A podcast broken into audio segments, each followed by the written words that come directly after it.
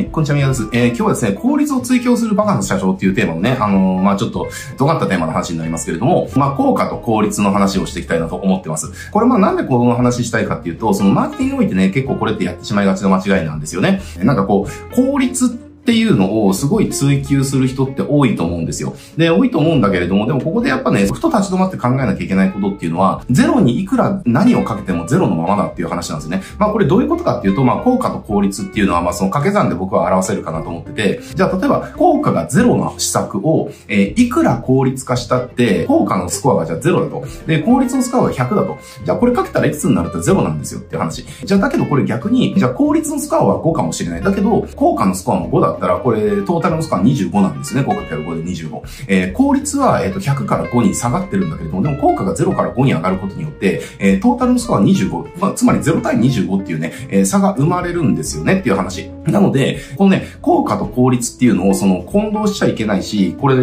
ー、と、ちゃんと考えていかなきゃいけないことなんですね。えー、多くの人っていうのは、やっぱりその、どう効率化すればうまくいくだろうみたいなね。じゃあ、例えば効果が全く出てないのに、じゃあ仕組み化をしたらうまくいくんじゃないかみたいなことまあ仕組み化って効率化ですからね。だけど、じゃあ、じゃあリードの獲得のね、えー、ところが、じゃあリード獲得、まあ、えー、で、フロントエンド売ります。で、バックエンド売ります。まあ、まあ、いわゆる一般的なこのマーケティングファネルですよね。じゃあこれを、要は、で、これでじゃあ数字を出しましょうとなった時に、じゃあリードの点数が1です。フロントエンドの点数が1です。バックエンドの点数が1ですってなった時に、まあこれじゃあ、えー、トータルは、えっ、ー、と、1×1 から1です。1なわけですよ。スコアね。えー、じゃあこれをじゃあ効率化っていうところに、え、したとしても、でも効果のところが1であるんであれば、それをいくら自動化したって効率化したって、スコアは1のままなんですよねっていう話。まあ自動化することによって自分の時間っていうのはもちろんその、ね、かからなくなるかもしれないけれども、でも成果っていうところで考えたら変わらないわけですねっていう話なんですよね。だから、やっぱりそのマーケティングにおいて大事なことっていうのは、効率を追い求めるんじゃなくて、効果を追い求めることなんですよ。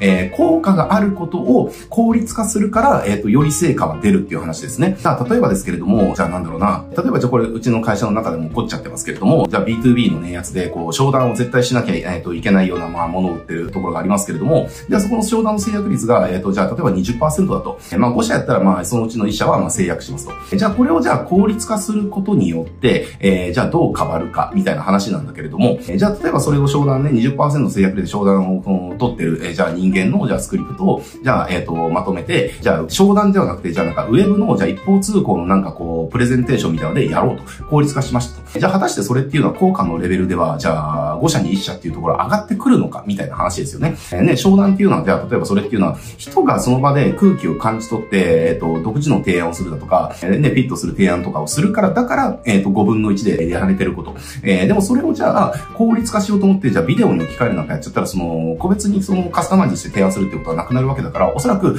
効率化するけれど効果は下がるよね、みたいな話だったりだとかね、するわけですよ。でもじゃあ、時間とかはかかっちゃうかもしれないけれども、じゃあそこで、じゃあ商談の制約率が高いやつに、じゃあ商談っていうのはのまあまとめちゃおうみたいなね、えー、風にやったら、当然それは効率は下がるかもしれないけど、効果っていうのは上がるからトータルのスコアも上がるよね、みたいな話でね、いうことなわけですよ。えー、だから、効果が出てないうちに効率化を追い求めるっていうのが、マーケティングの結構やってはいけない間違いなんだけれども、えっ、ー、と、多くの人がやっちゃってる。えー、なんか、効率化すれば効果が出るっていう勘違いですね。これは大きな間違いです。えー、そうではなくて、効果があるものを効率化するから、より大きな効果が生まれるんですね。ゼロにはいくつかけてもゼロだよっていう話です。えー、だから本当にその効果っていうのを最大化したいんであれば、そもそも効率を無視して何をやれば効果が最大化するのかっていうところ、えー、ここをまず追求していかなきゃいけないわけですよ。で、えー、効果を最大化できたことを、じゃあ、いかに薄めずに効率化していけるかっていうことを、まあ、考えていくっていうか、仕組み化していく、えー、自動化していくっていうね。まあ、これが、えっ、ー、と、正しい、その、なんだろうな、効果と効率の、その、順番っていうかね、結構これ間違いがちで、ね、クライアントもじゃあ取れません、アポも取れません、商談も制約しません、みたいな人が、いくら自動化してたって、そもそもその、じゃあリードも取れない、えっ、ー、と、商談も成立しない、アポも取れないみたいなことであれば、そこの効果ってゼロなんだから、そこを効率化したってうまくいくわけないじゃんっていう、えー、話なわけですよね。私もうちょっと言うと、やっぱり効率化とかっていうのは、基本的に純度が薄まってくんですよ。例えば、効果を最大限かける。例えばね、じゃあ、えっ、ー、と、じゃああなたのメルマガリスト、LINE リスト、別にどっちでもいいけど、じゃあリストが10万ありますと。その10万に一斉で何か商品の販売のキャンペーンをやりますみたいなね。では、その時にじゃあ0.1%はコン,、えー、コンバージョンするっていうのは、10万人の0.1%は、まあ、1000人が購入するっていう話になりますよね。まあ、これが効率化すごいされてるじゃないですか。じゃあ、だけど、じゃあ、10万人、仮にこれ効率を害して10万人に、じゃあ一人一人、えっ、ー、と、電話とかのその対面のセールスをしたらどうなるかって言ったら、おそらく、えー、対面のセールスあれば制約率20%ぐらいまあいくはずなので、えー、10万の20%言ったら2万人が購入するんですよ。これわかりますかね？効果を語る上でどっちがいいかっていうね。まあもちろんそれね、10万人に対して個別セールスをするなんてことはその物理的に無理なので、まあ極端な例えなんだけれども、えー、でも、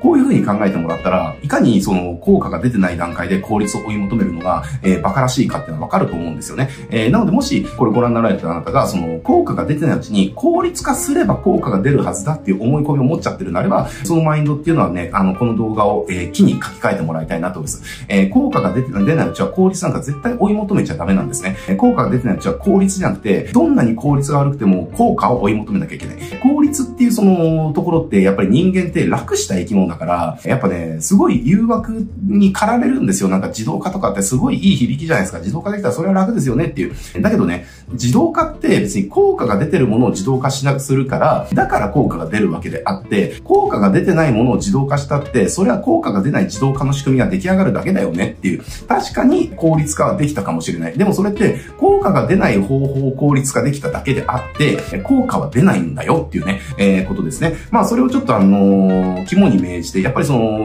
効率重視の方っていうのかなっていうのは、やっぱりその効果っていうのは何をもってして効果が出てるのかっていうね、効果が出るのかっていうところを追い求めてもらいたいなと思います。はい、じゃあ今日はこれで終わりますけれども、あの、このチャンネルマーケティングの話たくさんしておりますので、マーケティングちゃんと学びたいよっていう方はね、ぜひね、チャンネル登録しておくの動画もね、チェックしてみてください。あの、学びになる動画たくさんあるんでね、何がしかこう気づきが発見できるんじゃないかと思います。はい、じゃあ今日これで終わります。えー、ご視聴ありがとうございました。